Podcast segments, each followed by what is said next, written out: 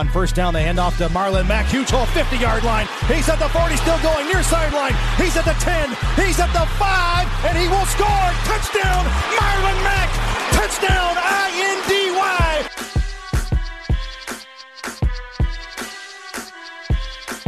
And again, it's picked off. It's Darius Leonard. Leonard with a second INT, and he's streaking down the near sideline. He's at the 40, he's at the 30, he's at the 20, he's gonna go! A pick six for the Maniac! Horseshoe is back, baby!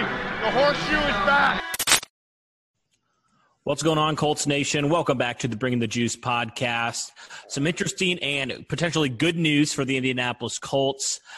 They announced that safety Julian Blackmon, third-round pick this year out of Utah, they're looking to potentially activate him in a couple weeks. Now, originally, when the Colts drafted Blackmon, it was thought that he was probably going to miss at least half the season. It was thought that he was probably going to be activated, late October, maybe early November. But this is obviously great news for the Colts in their safety room. And we thought, Blackmon's going to miss some time. That's why the Colts, signed Tavon Wilson. But obviously now the Colts are looking to have all these safeties brought in. What are your thoughts, Derek, of Julian Blackmon now potentially maybe being ready for week one, week two? Yeah, so I remember, if anyone remembered the interview that I got to do with Frank Reich, I asked him, how about Julian Blackmon's health? How close is he to 100%? And that was 2 weeks ago, and he was telling us now that he's almost back. I mean, his rehab has been doing really well, and that they anticipate him to be ahead of schedule. And so far, from what it sounds like, it sounds as if that's still remaining true, that his rehab's still going really well, and that in 2 to 3 weeks, he could potentially be active. Now, active, I think we need to start pumping the brakes a little bit here, Cody. And I think this is where sometimes the active part sometimes gets people, right? Because the active part does not mean, oh, he's ready to go right now. No, that's not what that means. Active just means that if he absolutely needed to be out there, he could. But the issue is, he's still not been able to participate in all the activities that they've been doing. He's been doing his rehab. He's been working out. I get it. But he's not really been able to get one-on-one reps with anyone. So do you think, Cody, I know that they said 2 to 3 weeks, so he'll be ready for the season, but odds are, does he actually get any play time come the first couple weeks of the season, or is he just going to be a practice body that for maybe the first 2-3 weeks of the season, he's just getting reps? Yeah, I see no reason to rush him into this. No reason. I mean, he's not going to start, even if, he is healthy fully in week one. Malik Hooker and Khari Willis are your starters. I mean, he's just going to help out on special teams and also do some spot duty if he does play. So right now, I'm totally good if the Colts kind of, maybe he's an active scratch for the first couple weeks because he's getting more, acclimated back to game speed. I'm totally okay with that, honestly. Whatever the Colts need to do for Julian Blackmon to be 100% healthy, because odds are Malik Hooker will miss a game or two. I mean, it's happened. So you need a guy like Blackmon. And you also got George Odum, who I think is a very good backup option. So it's not like even if one of your safeties was to go down, right, it's not like, oh, my goodness, we have to have Julian Blackmon play now. No, you got some depth in that safety position. You got, obviously, him now, and then you got Tavon Wilson, who I mentioned earlier that you signed. So you have two good backup safeties that can help out.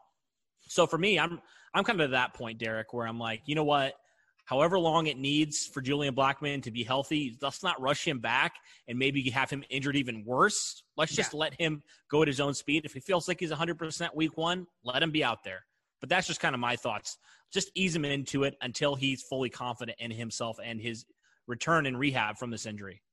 Yeah, I'm 100% with you. There's no need to rush him. Like you said, you had George Odum and Tavon Wilson, two experienced guys, know what they're doing. So if Malik Hooker or Khari Willis happen to fall to an injury, which is likely, or, it's a possibility for rather sake there, but that's okay, because then we don't have to rush Blackmon out there right away. Like you said, it's easy to say he's active, time to throw him out there with the big boys. That's not what we want him to do right away. and then have him go out there and then he just looks like crap, right? I mean, he may physically be there, but mentally he's not there yet. So I truly believe that this is okay, because this means that for the first month of the season, we're going to see very little of Julian Blackmon. I think for the first month, that's what this means. But at least the good thing is this would still have happened even if he was later in the season. So let's say that people said, oh, you know, that late October time frame, which they were saying that, you know, was at first when they drafted him. Then he may not have been playing until late November. The season's almost over at that point. So, I mean, at least the good news is, for the first month, you probably won't see much of him, which is fine. He gets acclimated, gets a little bit of game time. But then as the season goes along, if you have injuries or if you think he's progressing really well, then you could start seeing him taking some snaps away from a guy, maybe from Khari Willis or Malik Hooker, just depending on what packages they're running. But either way, however much time he gets, it's really good to see that Julian Blackmon is still ahead of schedule, still doing 100, near 100%. It's really nice to hear that news. Yeah, and we've said, Derek, obviously you don't want an injury for any of your players, but if you do have a significant injury like this, it's better to have it when you're, you know, coming into the league as opposed to, you know, being late 20s, early 30s, because you can bounce back ahead of schedule. Like we saw Malik Hooker do that too. And that's a reason why, you know, I'm kind of hesitant to have him out there, because you saw Hooker the first month and a half, 2 months, when he came back from that ACL injury that he sustained his rookie year, he wasn't the same player. I mean, and Hooker admitted it. He said, physically, you know, I may have been there, but mentally I wasn't there. I needed to make sure I could trust my body. So when I go to plant to make a tackle or whatever, I can feel like I'm fully confident that won't happen again. And that's kind of where I'm at with Blackmon. You know, let him be fully confident to where he needs. I'll throw in a basketball reference here for you real quick. And I know it's unrelated, but I saw this on Twitter. I don't know who it was that mentioned this, but somebody was talking about when Victor Oladipo got his injury. It was a few years ago when the Pacers took the Cavaliers to, 5 games in that series. And Vic was not afraid to jump and, you know, dunk the ball. It's the thing. And now in the bubble, he was shown having the same exact play in the same exact spot, but instead goes for a layup. See, you're physically there, but when your mental capacity is telling you, we need to watch out for this, it changes you completely. It changes how you play the game.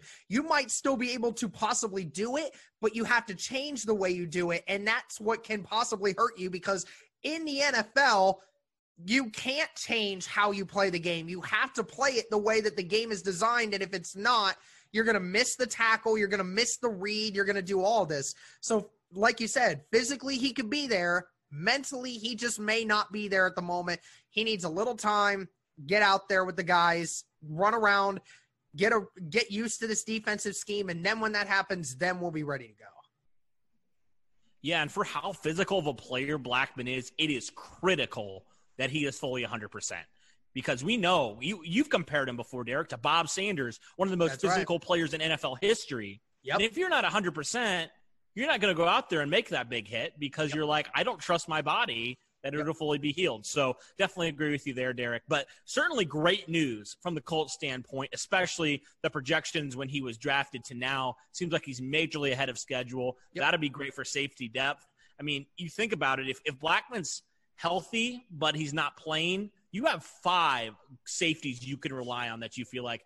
We have tremendous depth at the safety position. Yep. That was one I know I was kind of like, well, what do you think about? You know, obviously I felt like he had 3 – but, you know, Hooker has been injured, but now you have so much safety help. This can free you up to do so many things. And I know Tavon Wilson has played some linebacker too, so maybe in certain situations he plays some linebacker. I mean, there's so many possibilities that you can do with this defense. This Blackmon news is just more good news on the injury front for the Colts. Mm-hmm. They have had no significant injuries up to this point. Let's pray, knock on wood, that happens throughout the season. But right now, certainly good news, certainly trending up for the Colts, especially in their safety room. All righty. Well, thanks, guys, so much. For Derek and myself, go Colts.